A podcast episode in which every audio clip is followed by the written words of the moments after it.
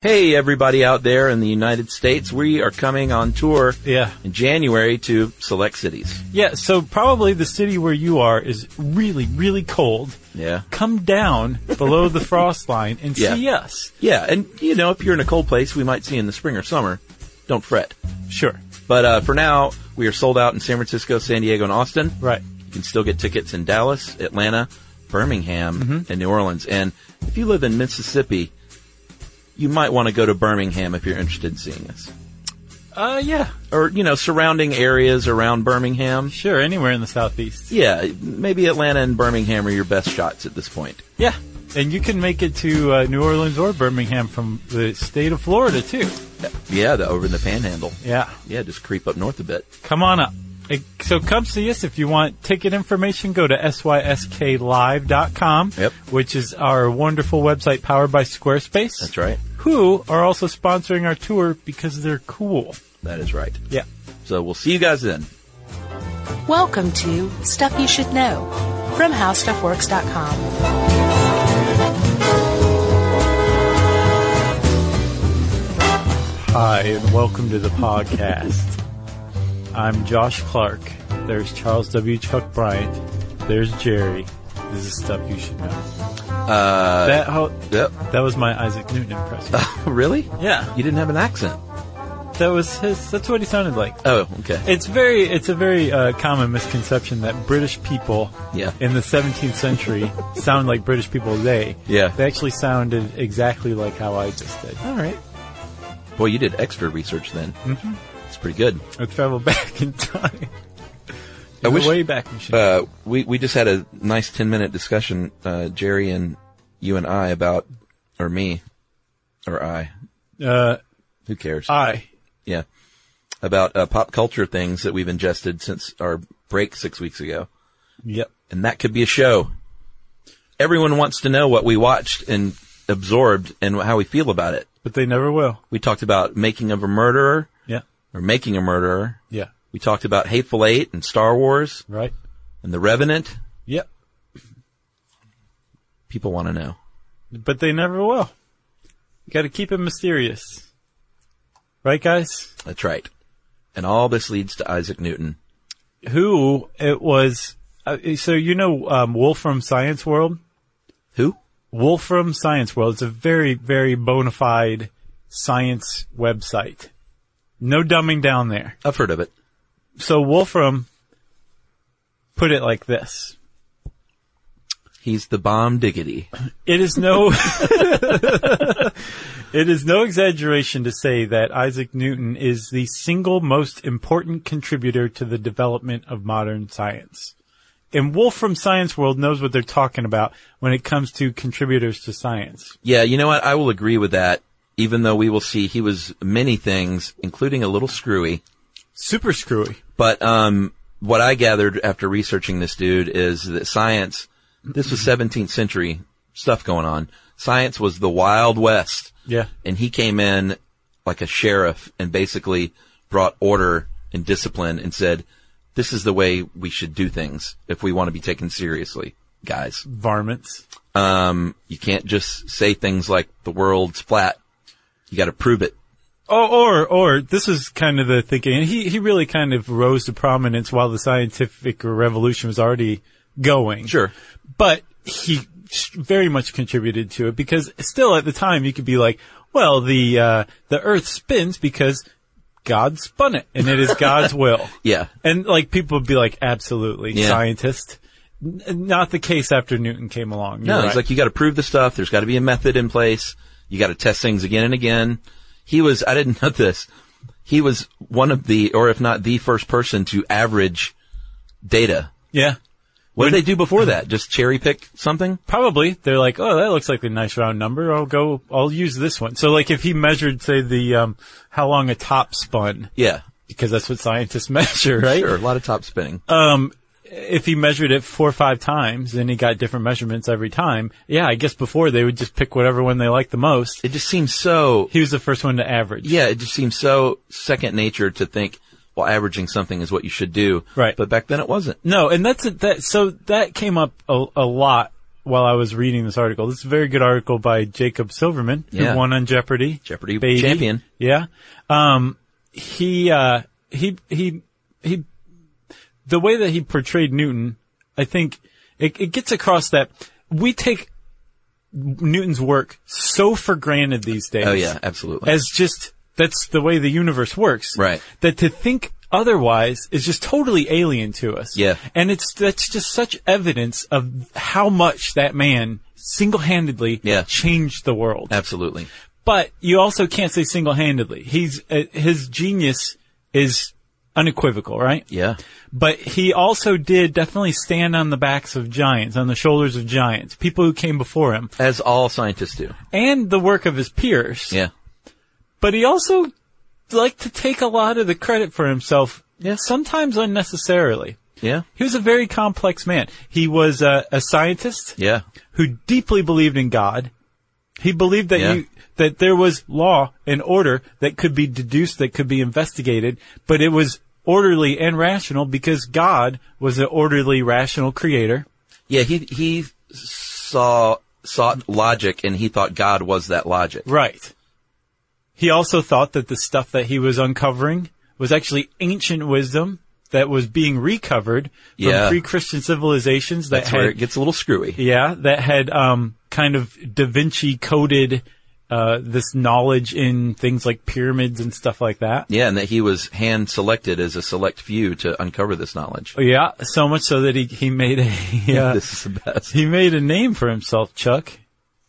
Th- And uh, once you start to really investigate Newton, you can just kind of see him like tittering to himself as he's talking to himself in his chambers at Cambridge, calling himself this out loud to an empty room. Yeah, he was. Uh, he changed his name, uh, or didn't change it. I'm sorry. He had a special name for himself. Yeah. uh, Jehovah Sanctus Unus, which means Jehovah the Holy One. And he, he got that name by rolling a 20 sided die several times. Yeah.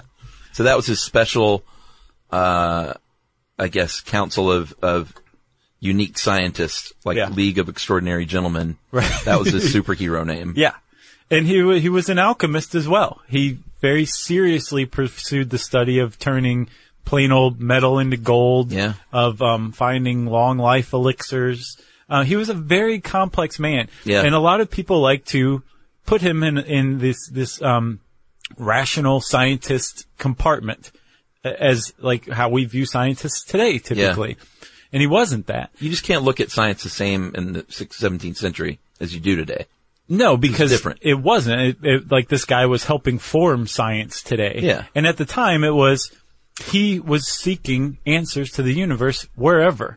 There, it was, there weren't many boundaries to him. Like if he could come to, uh, conclusions about the universe through weird mysticism, then whatever, he still came to the same conclusions that he did through mathematics, which by the way, a major part of, of which he helped develop single-handedly almost. Yeah, it was kind of a weird time because you could, on one hand, be a very rational thinker and say you have to prove this, but you can also say uh, that lady didn't float, so she's a witch, Yeah. and that's why she drowned. Yeah. and and be completely like normal. Right. Say it with a straight face. Yeah, that was uh, like like Newton. Like I can turn this mercury into gold, right?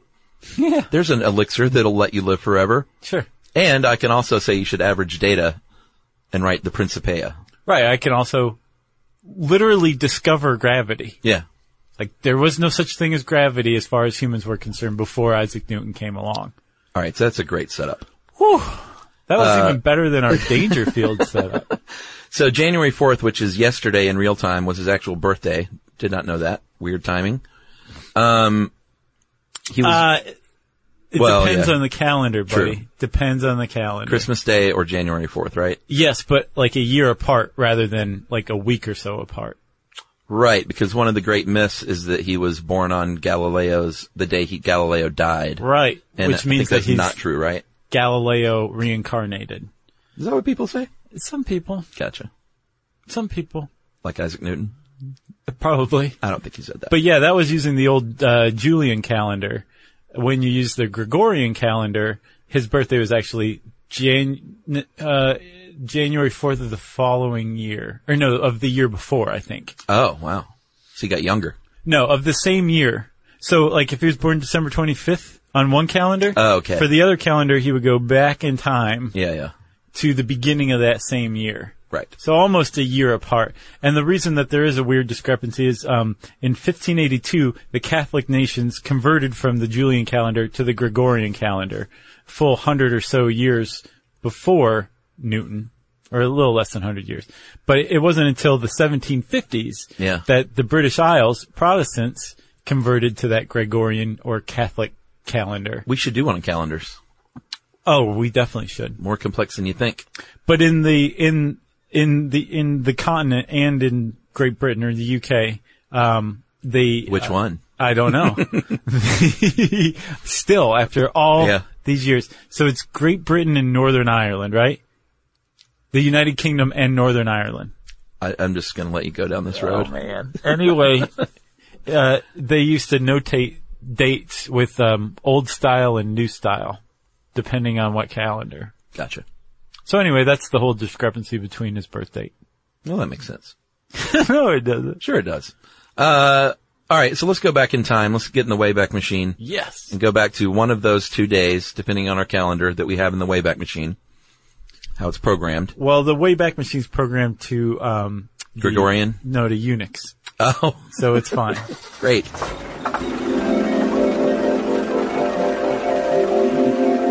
Uh, so we are back when he is born as a little baby. He was uh, premature and very sickly. And here's how things can go in the world. He wasn't supposed to live. And like, what would the world have been like without Isaac Newton? Pretty dark. Yeah, or at least it would have taken them longer, maybe. Yeah, Or we've- maybe it just would have been someone else. Like the the clapper would have been invented, but we would just assume it worked because God willed it to. That's right. Uh, born, uh, in 18, I'm sorry, 1643, not 1843. No, that's Darwin. Um, he was from a family of farmers that did pretty well for themselves, uh, although his dad, Isaac, died before, a few months before he was born. And was an illiterate farmer. Yeah. Who was successful at his work. But very big that his father died before he was born because he never quite got over that. He ended up, um, living for a short time with his mother and, and new stepdad, Reverend Barnabas Smith, but he sounded like a jerk Yeah. who did not like Isaac Said, "I cast thee out." and he was cast out and lived with his maternal grandmother, For basically. like for nine years, from age three to twelve. yeah, I mean, was pretty much raised by his maternal grandmother. Yeah, and he was apparently old enough to realize what was going on because the any psychoanalyst would have a field day with Newton. Yeah. Because he grew up to be a very insecure man. Yeah. Who uh, had a tremendous amount of difficulty trusting people. Yeah, because he was Who- rejected. yes, As a by child. his mother. Um, and who who uh, who suffered from what you would probably call these days hostile attribution bias Okay. where the any any slight or something was clearly intended by the other party. Right. Everybody else was hostile and out to get him. Not necessarily making him paranoid, but just any slight was intentional. Yeah, yeah. Even when it was unintentional, which It is took a it very terrible personally. way to live. Yeah, Yeah. it took everything personally. Interesting. So this led uh, over his life to a couple of nervous breakdowns. Um, and you know c- that also had to do with the fact that he worked tirelessly and didn't sleep well, Right. And was in a lot of ways a prototypical scientist. Like he never got married and was just consumed with his work and didn't take care of himself and uh, sort of obsessed with his with his life's work. Yeah, and uh, uh, some people have posthumously diagnosed him, including Simon Baron Cohen, who's a um, an expert on autism and uh, uh, Asperger's. Borat? His relative. Oh, really? Yeah. Interesting. I don't think it's his brother, but I, they are related. Oh, wow.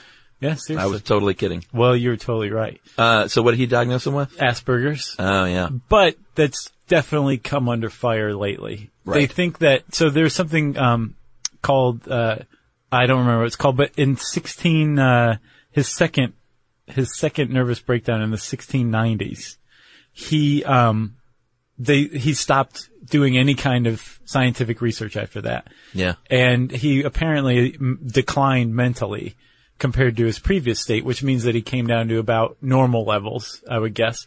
But they think that it was actually mercury poisoning. Oh really? Yeah. From all the alchemy? Yeah, and, and that he wasn't necessarily autistic. It's an easy catch-all to to, to put him in that. Um, Yeah. In that again, in that compartment these days, but we don't know enough about him Right. to say that whether he was autistic, like like one of the um, one of the evidences was that he didn't play with the other kids. Um, he just Right. kept to himself. Well, So doesn't they're like, necessarily well, mean that, that autistic. shows a lack of social communication Yeah. skills or, or, um, you know, being able to uh, connect with others. But then if you look back at, at historical data, he, he, he tried to hang out with his peers at school, but they didn't like hanging out with him because he was too smart for them. Right. So they shunned him. Right. So, you know, does that make him autistic? Or, Right. or does, does that mean he had autism spectral disorder, spectrum disorder, or Yeah. Asperger's? Uh, you, you can't say. He may No, have, but, it's easy to go back now and Right. and put people on the on the spectrum. but they do think because he was, uh, exhumed a few hundred years after his death and they found a lot of mercury still, Right. like in his, um, system Wow. or in his bones, I would guess. Yeah. Um, and they think that he, he inadvertently poisoned himself and that that led to his second nervous breakdown and mental decline. Interesting. Yeah. All right. Well, let's take a g- break here and uh, we'll talk about his schooling years right after this.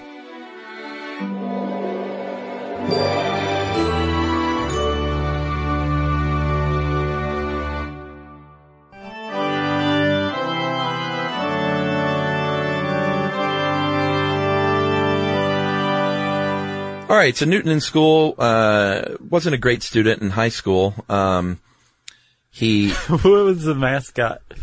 His Of his high school? mascot, yeah. was there was there one? I don't think so. Oh, okay. Because I thought they were the God, that would be like really great trivia. yeah Newton's high school mascot. What was yours in Silento's? My what? You remember Silento, the kid who's like, watch me whip, uh, watch me nay nay. You guys went to the same high school. Remember I told you that? Oh, we were the Redan Raiders. Uh, Raiders. Okay. Yeah, and my elementary school was the Redan Lil Raiders, Oh, that is cute. didn't it? Yeah. L I L. Um, so he wasn't a great student. He uh, was also a terrible farmer because, of course, being uh, the son of a farmer, they were like, "You need to work on the farm." And there are some people that think he purposefully, like he was clearly smart enough to do this, Right. but purposefully failed at it so he didn't have to do it. Yeah. because he was really into book learning. Yep. Uh, so that makes sense to me. Um, he did continue his education because he wasn't farming.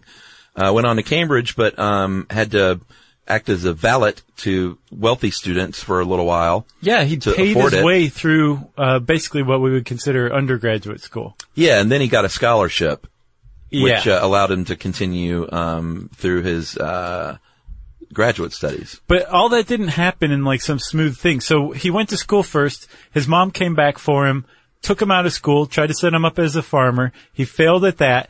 Ended up going to Cambridge, working his way, working to pay his own way through. Why Cambridge. though? If they had money, did they not want to pay for school? I wonder. I, I think maybe his mom wasn't happy about it or something. I'm not okay, sure. because that's the only thing I couldn't figure out. if because she did had have money, Yeah. for sure. Um, but uh, he had to pay his own way through Cambridge, or at least undergrad. And while he was there as an undergrad, Chuck, he he pursued his own studies. Yeah, he basically got a syllabus each quarter, tore it up, Yeah. and said, "You guys don't know this yet, but I'm Isaac Newton, and I'm gonna invent a great figgy cookie Mm-hmm. and a lot of other great stuff." That is a great figgy cookie.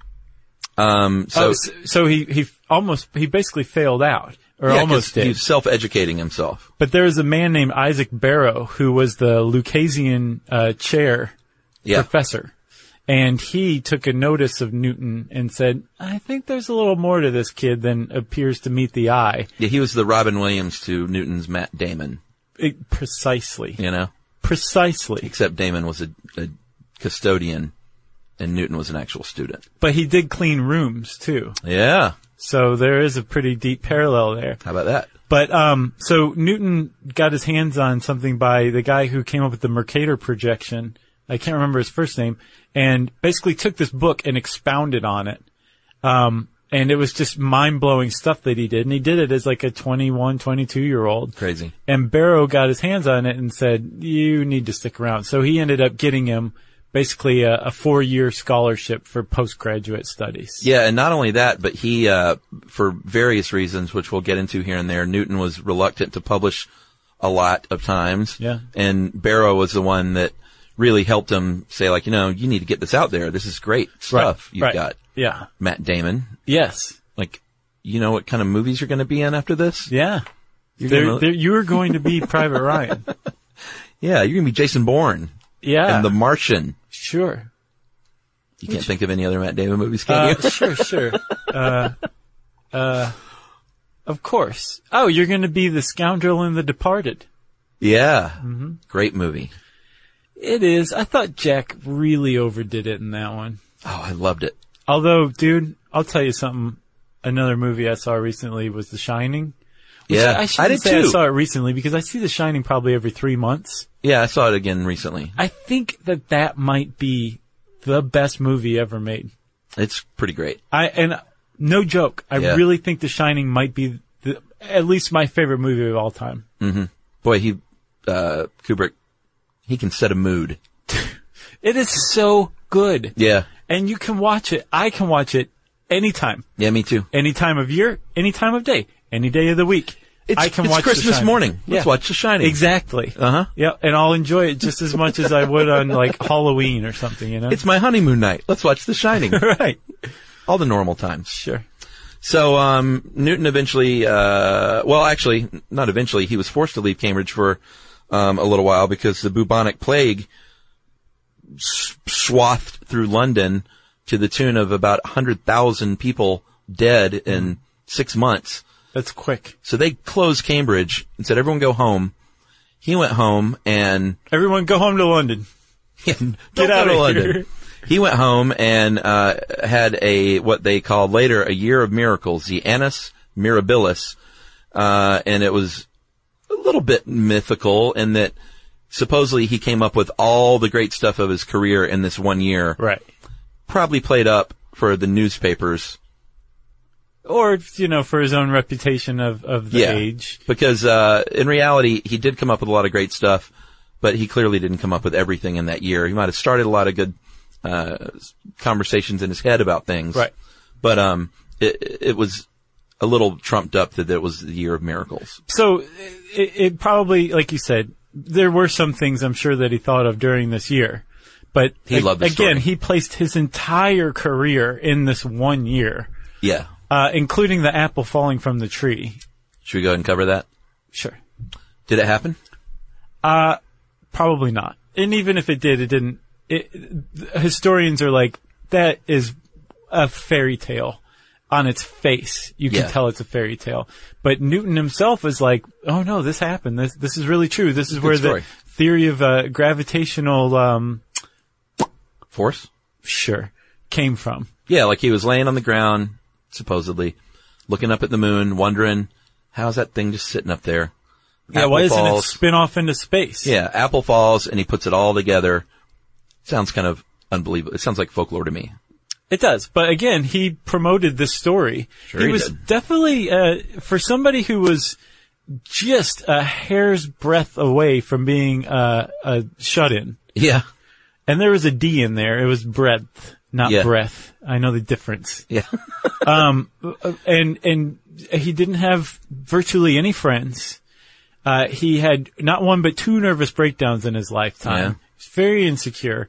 He was also a, a- like an astute self-promoter Yeah, he, he had a lot of contradictory sort of traits, I think. for sure. So, um, like we said earlier, he was uh, r- very much noted for his precision uh, with notes and experimentation, um, with the averaging of data, and uh, what else? Uh, the scientific method, of course, putting these things into place. Yeah, the scientific method was already around. Yeah. He didn't come up with a scientific method, but he definitely refined it and, and created the scientific method as we recognize it today. Under ideal scientific inquiry, when, when a scientist today follows that scientific procedure, what he's doing basically, or she, is following in Newton's footsteps. Yeah. Like Newton took this thing and said, here's the best way to do this. Like, you you you make some observations. From these observations, you come up with a theory, Mm-hmm. and then you figure out an experiment to test that theory. Yeah. And then you either discard it. the theory, Yeah. or you um you yeah you test it again and, until the theory becomes basically for all intents and purposes proven. And like you said, as a result, after after this coming up with it, when he laid this stuff down in his uh, Principia Mathematica, which is his big, his not his life's work, but his his biggest published work. Yeah. as far as being uh, widely accepted and re- and remarkable and game changing. It- yes, universe changing. Yeah. quite literally, or at least it changed our understanding of the universe. Um, when he when he laid all this stuff down, it's it's it wasn't like you could just say it is because God wills it anymore. It was like here is the framework for science from here on out. Right. Follow this. This is the best practice. and there's math behind all of it. And, and that was another thing too. Like, so let's talk about. You want to talk about his Principia Mathematica? Well, yeah. I mean, there was just a little thing in there called the three laws of motion. No biggie for Yeah. physics at all, right? So there's inertia.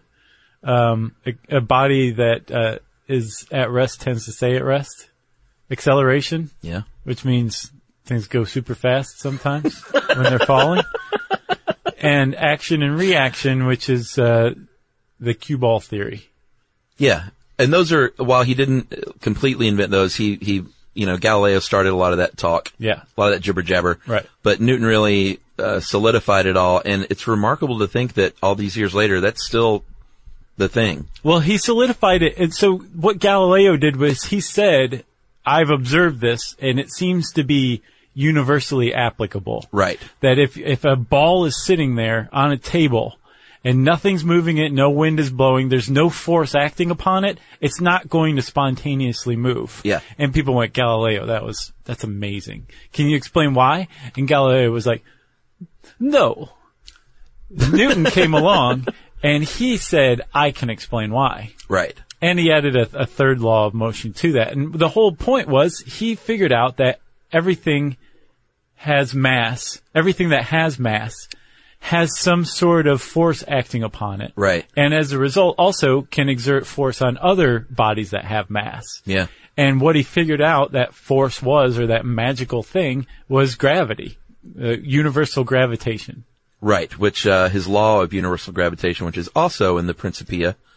And again, I, I don't think you can overstate this, Chuck. Yeah, People knew that, like, the moon went around the earth and that it was somehow adhered to the earth, right, but they didn't really know why. Right. And out of nowhere, like, no one before him had ever suggested maybe it's this thing called gravity. right, Newton, his perspective of the universe gave us the idea of gravity. It wasn't there before Newton. it's amazing. It was there because of Newton. It- It's here now. Yeah, Like that's a huge contribution. Just that alone. and he's not one of these scientists that's like a seventh century scientist said this, and he was close, but it turns out he was wrong in every way. But it was a good start. Like Right. Einstein, although Einstein did go on to, to ch- change and uh, not ad- adapt. Well, I guess he adapted, but Newton was wrong in some cases. But some of these Sure. laws are still spot on. Right. And this is like the mid to late 1600s. Yeah, they definitely. amazing. Our understanding of gravity has been refined tremendously by Yeah. by um, Einstein and the idea of uh, relativity and quantum mechanics and all that. But for what Newton was doing, yes, he explained the universe. He in was those the OG. terms. He was. Uh, he was the first person to say, you know what, uh, this white light you see isn't actually white. It's actually a spectrum of colors. Yeah. And everyone's like, what? He did this as a student. And he too. said, watch this. And he got out of prism and bam. And everyone went, whoa, he got out of prison. prism. He. Oh, I got you. yeah, and then we had the Dark Side of the Moon album cover, so you can thank Newton for that as well. That's right. And he published that in 1704 in a, which is way after he experimented with prisms because he was reluctant to publish things a lot. So he- well, let's talk about That that. was published in Optics though with a CK. yeah, like magic. I guess they dropped magic. Yeah, sometimes magic is spelled with a K. It Oh, lets really? You know, it's like the real thing. Oh, gotcha. So let's talk about that, Chuck. He he published um, optics in 1704. Yeah. but he was doing these experiments in like the 1660s. Yeah. Um, and he didn't publish this stuff in part because he could not handle being challenged No. or criticized. He didn't like He that. did not like it. And he, he got into it a lot. Like part of the scientific revolution that was going on was that scientists around the world, well, at least in the West, were arguing with one another. We're picking apart one another's theories. Yeah. We're um, corresponding with one another about ideas and sharing all these thoughts. But a lot of it was contentious. And um, his first Newton's first nervous breakdown came because uh, Robert Hooke said that he stole uh, some of his ideas, and then they had it out in the journals through letters back and forth. through their whole life. Yeah. And then he also, the Jesuits didn't accuse him of stealing any of their ideas, but, um, he was, he was corresponding with the monastery and they were like, we like your, your thoughts, but we think your experiment might be slightly flawed. And he went berserk. He was like, what? Yeah. And then he had a, a nervous breakdown, which was finally completed in 1669, I believe, w- with the, or 1679, I'm sorry, with the death of his mother. Yeah. So he was doing experiments. He started to kind of come out with them publicly. They they were challenged and questioned. He lost his his he went berserk. Yeah. It probably stems from his rejection from childhood, of course. I, that's what I would guess. You know? he withdrew, and then throughout the 1670s didn't do any kind of um, publishing or research. yeah. It kind of went dark. Yeah. Then his mom dies. And then um, he finally comes back out of it thanks to the help of like Isaac Barrow and then later on other colleagues like Edmund Haley. Yeah. Of Haley's comment. and then finally publishes. But if you notice the date of the publication of Optics, that comes after Robert Hooke, who is his lifelong arch nemesis, has died. That's right. And And, uh, they never worked it out. There wasn't some like, uh, Levon Helm, Robbie Robertson deathbed. Hey, I still love you, man. right, Like they spooning. They died. No, come on. They died bitter rivals. yeah, yeah, Newton and, uh, and right. Hook. No, I know. Yeah. I, I know a band reference is probably lost on most people. Just Google it. Google the band. Yeah, and there's also like a hundred dudes that are like, yes, what a reference. uh, what else did he do? How about a little something called the reflecting telescope? Yeah, that's a big one. Uh, back in the day, refracting telescopes were all the rage.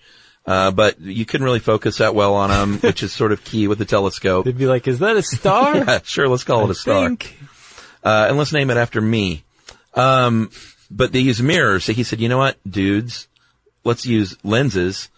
Uh, it can be about one twelfth the size and in focus. Boom. Yeah. And all of a sudden, Like if you drop the average size of a telescope down, that would have Like- been good enough. yeah, Even if it still to a was twelfth crappy. of its size, yeah. yeah. But he actually improved it as well. That's right. And that got him into the Royal Academy when he presented it at the, uh, urging of Barrow again. I think that was Barrow that actually did the presenting. Oh, he did? Yeah. But he said, it's this guy. And Newton just stood off to the side, this quiet little quivering guy to my left. with his security blanket around his shoulders. He had his whoopee. Uh, and he also created a little something, uh, that I hate called calculus. I he don't cre- even hate calculus because I am that unfamiliar with it. Yeah, I had to take a calculus class and I wasn't good at it. Uh, the remarkable thing is he created calculus because the limits of geometry. Yeah. He was like, we need more higher level of math to, Right. to figure this out and I'm going to invent it. Not to figure it out, to explain Yeah, to make sense of it. what all. he figured out. yeah, so He's ca- like, calculus so- is great with things in motion Right. and geometry isn't. No. And he was all about, well, not all about, but he was keen on things in motion. Yeah. Well, you kind of needed them. Like you could say, well, this, you know, an ellipse is, is, um, you can describe it geometrically, but you can't really describe an orbit of Right. something. It's motion in the, in an ellipse just through normal geometry. So I'll just invent a, a supersized version of geometry to help explain my discoveries. Yeah, and um, Which it wasn't. is nuts. yeah, it wasn't called calculus though. It was called the Fluxions, which I think uh, we should bring back. Totally bring it back. Yeah. We should call it. Everyone should call it the Fluxions. I might as well. I refer to calculus so infrequently that Yeah, I sure. can just call it the fluxion. Yeah, and people be like, "What does that mean?" Yeah. I'll say look it up. All right, let's take a break here, and we will get into uh, the later uh, years of Newton's life when things got a little weird.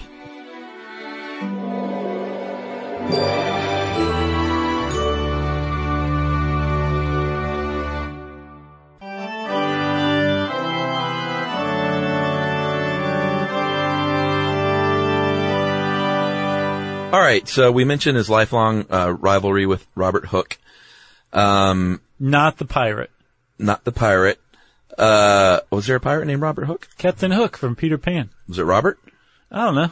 He didn't have an E on the No, end. I think I want to say it's James Hook. I think James Hook. I think you're right. Yeah. Um, so not the pirate. Uh, he also had a rivalry with, um, well, he had a rivalry with many scientists, but another dude who claimed he invented calculus. Oh, Liebens. Yeah, Liebens.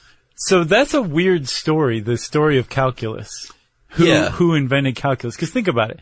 People don't invent new, more refined forms of math every day, do they?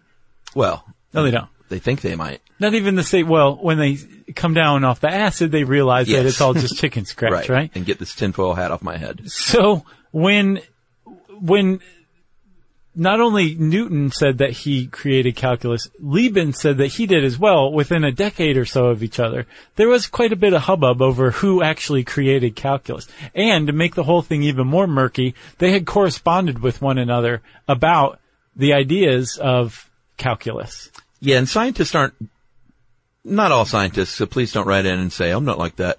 But scientists, a lot of times in history, some of the more notable scientists aren't big on being like, yeah, we, we totally like help each other. It's usually like, no, I invented that. Right. Because that's their legacy. Yeah. I think that they're fighting for. Sure, and some scientists definitely pride themselves on their legacy, and Newton was probably one of them. Yeah, and big money. So he, um, he and Liebens had this ongoing dispute, and they had their supporters as well who who disputed, and it wasn't just a Liebens versus Newton in who created calculus. It was also the Isles versus the continent, and the Catholics versus the Protestants. Yeah. There were a lot more divisions to it than just these two men. But from what I can gather, historians now believe that um, Liebens and Newton independently developed calculus on their own. Really? Is that the, the modern way of thinking? Yeah. N- Newton probably beat his note suggests that he came up with calculus before Liebens, but that Liebens came up with it on his own as well. Okay. Wow, that's pretty remarkable. It is. It's almost like a soccer score. Everybody wins, you know? Uh, he also, in the dark years, we talked about when he sort of fell off the radar and wasn't publishing much. Uh, that's when he was getting into the alchemy, um, which we said um, ranges. What it really was was sort of a precursor to chemistry in some ways. Um, and now we look back on it with a little more understanding. At the time, though, I mean, it was illegal up until like I think a About his birth. 20, oh, right before his birth. Uh-huh. It was actually illegal because it was, I guess, sort of like a, one of the dark arts or something. Yeah. And they were burning people at the stake for practicing alchemy. Right. Which again, at the time, it was a little fruity, you know, but it wasn't so much so that uh, uh, it, it wasn't science wasn't necessarily so close to the concept of mystical truths as it is today. Right. So you could conceivably be uh, involved in scientific inquiry and find yourself going down this alley of alchemy. Yeah. Even still, Newton was like, eh, this would be bad for my name and I might be Right. fired if they found out that I was into alchemy. And so he kept it a closely guarded secret. Yeah, not only did he, but his family after his death kind of kept that stuff quiet for a while. Right. Uh, and I think it was the early 1990s when all of his works were finally published. And they were like, whoa, this Yeah. guy was really all over the place. There's a lot out there. Uh, we also mentioned earlier briefly that he thought that, um, he thought that alchemy was, uh, like an an- ancient riddle. Um, and it was up to him and other, uh, Up to him, Jehovah Sanctus Unus. yeah, to figure it out. And the a- answer is out there. And he's one in, in a line of great men chosen to do so. Yeah. A little screwy. Yeah. at this point. Right? Or am I being cold? He believed in the philosopher's stone. I have a tremendous amount of respect for him having a, a scientific mind that was open to Yeah, sure. all sorts of stuff. And again, this was the 17th century, so let's cut him some slack. Yeah. Uh, but he did believe in the philosopher's stone, which is thought to, uh, aid in alchemy, cure disease, and, um, uh, some think or thought that, uh, like the key to eternal life was in the sorcerer's stone. Yeah. Philosopher's stone, sorry. Right. Sorcerer's, Sorcerer's stone, that's a stone. whole different thing. A little different.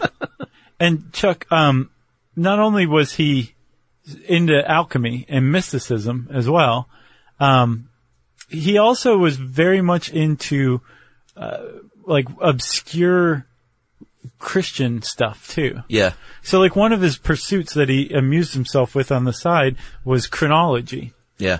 He wanted to, he believed the Bible was a literal history of, um, the, the world. world. Yeah. And that the prophecies in the Bible were directly from God who could, who, who could see to the end of time and knew everything that was going to happen already. Right. So everything in the Bible he called a, um, history of future events, basically. Ooh, that's a better name. And so his whole thing was, if you can go back now that we understand timekeeping better and astronomy, you could go back and sync um, things that happen in the Bible Yeah. to current astronomical dates. You can put a current date on them, so you could say when um, you know this happened, when the the the walls of Jericho actually fell, Yeah. he believed all this stuff happened, Or right? when something might happen in the future. Exactly. And apparently he did just that. He interpreted this one section of the Bible about the end of the world coming and he dated it to 2060 Yeah.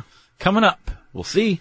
So, uh, uh, I read a, a, a little blurb from a scholar of, on Newton who said like, he, this was something he did to amuse himself in private. It was never meant for public Right. consumption. Yeah. But he probably would have believed that he got that date right. Oh, really? Yeah, he he worried about getting dates wrong and didn't think that people should mess around with stuff like that because you are fallible in in, in setting dates like that, Yeah. which is probably why he never meant it for publication, but he probably thought he was right. Yeah. And that had he lived to 2060, he would have seen the end of the world. Uh, he also dabbled in something called Arianism, which, uh, has nothing to do with white people. Um, it was, it was, That was actually a priest named Arius. from Libya. Is he a Libyan priest? Who came up with this. And the idea is that, um, the Holy Trinity, Father, Son, Holy Spirit, and, and Christian theology, uh, it disrupted that and said that Jesus may have been created by God, but he is not divine. Uh, if you believe in Arianism, that's what you believe. Right. And Newton was an adherent of Arianism, which wasn't super popular at- at the time. No. Or, or ever, probably. It was basically stamped out by the seventh century. Yeah. And here's Newton in the 16th, the 17th and 18th century. He was a holdover. Yeah. Who's like, oh, this, this makes a lot of sense to me. Yeah. What an obscure, arcane thing to think of. And he, he got into religion in college, actually. Another weird thing to do. Even at that time. Yeah, that's when you get out of religion. Sure. That's when you start to question things, right? That's when he got into it. And Yeah. apparently one of the first things that he did, he was a bit of a prude.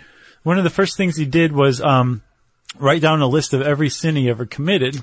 Yeah. And they weren't exactly groundbreaking. Like, um, Silverman points out that one of them was, uh, he broke the, the Sabbath by baking pies one Sunday. How dare he?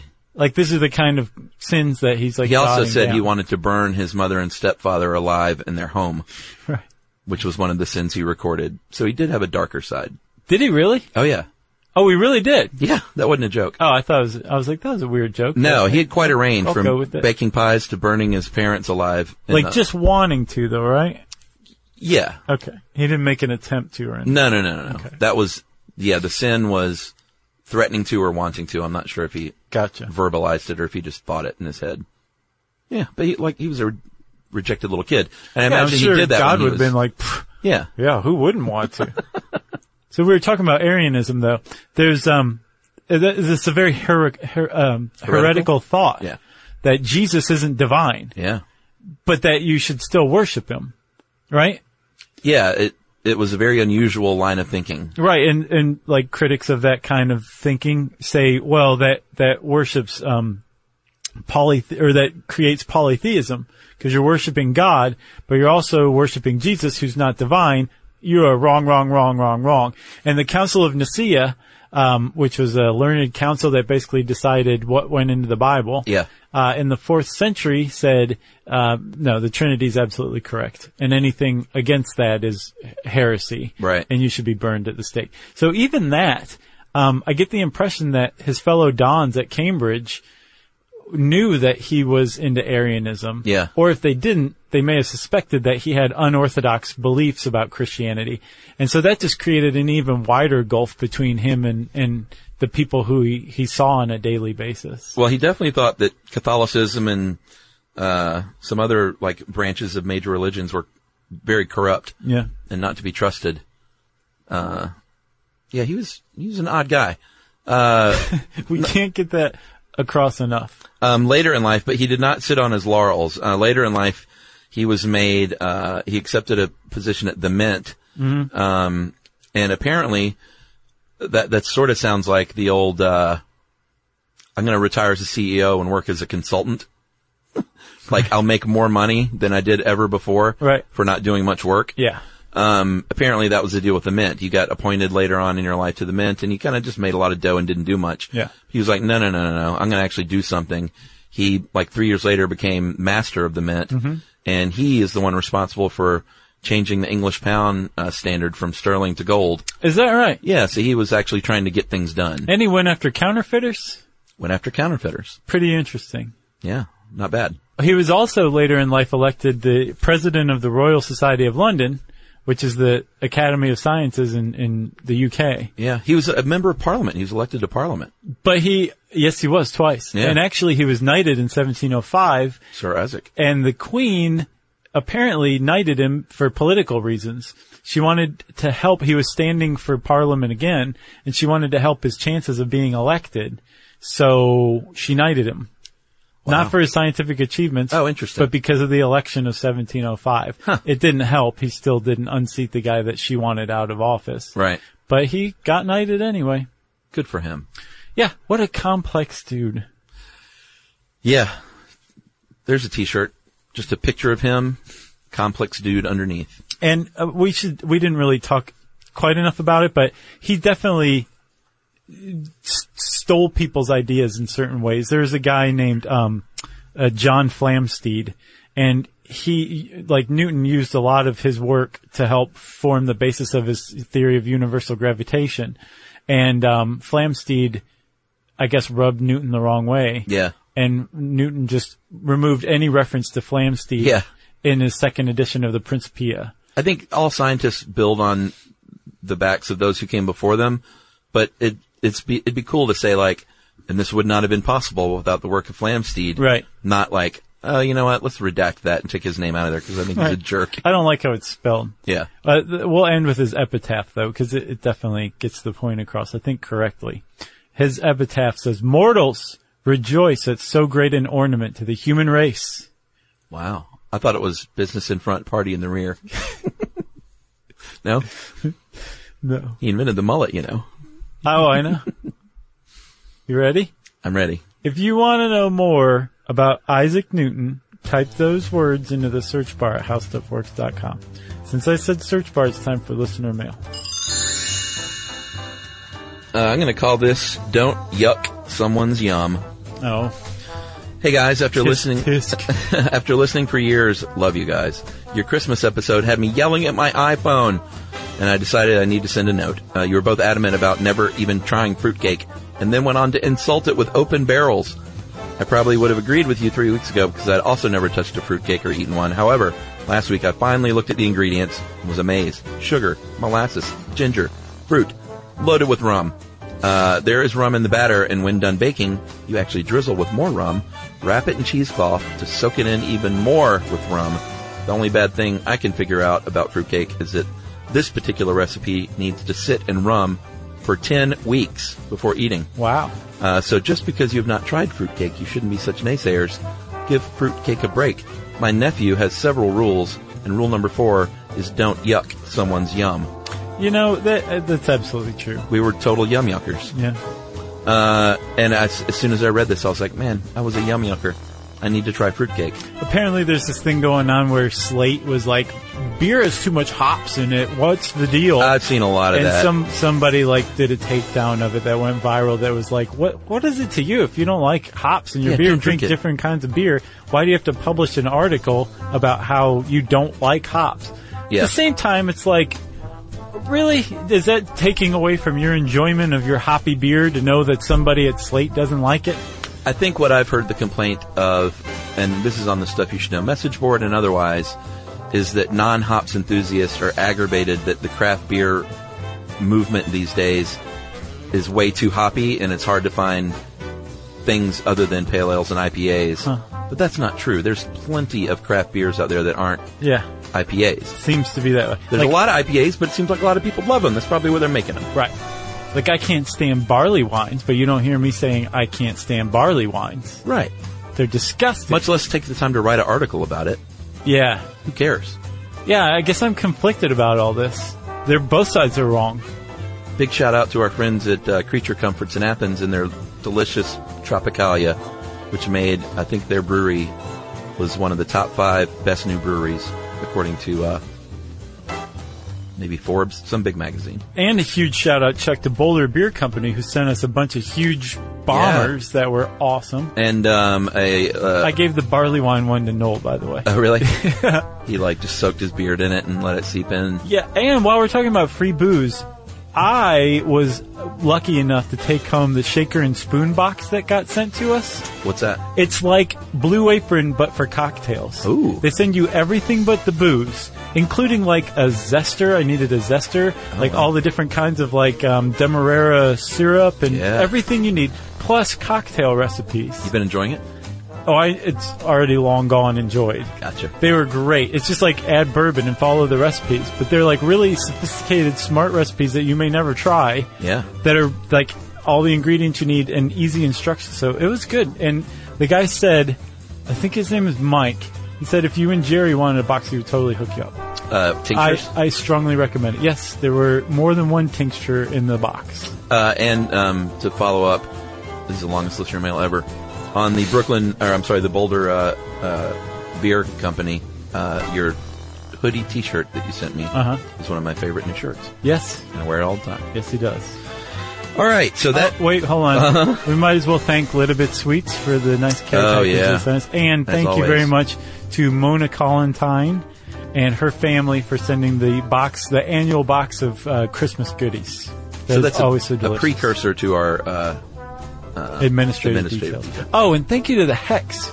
They sent us like a bunch of Carrabba's gift certificates that we're going to use for lunch. oh really? Yeah, and a bunch of other stuff too. But I mean, like they sent us a significant amount of of uh, Carrabba's gift certificates. You got those in your wallet? Yeah, I got them tucked in my cheek. Uh, so that is from uh, Carolyn from New York and her nephew. We didn't mean to yuck the yum. Yeah, you're right, nephew. Yep, sometimes kids can set adults straight. Yeah, Just don't do it much, or you'll get the old belt. Just kidding. Uh, if you want to get in touch with us to send us stuff, to send us an email, to take us to task, who cares? You can uh, send us an email to stuffpodcast at howstuffworks.com. You can join us on facebook.com slash stuff you should know. You can tweet to us at SYSK podcast and you can hang out with us at our home on the web, stuffyoushouldknow.com.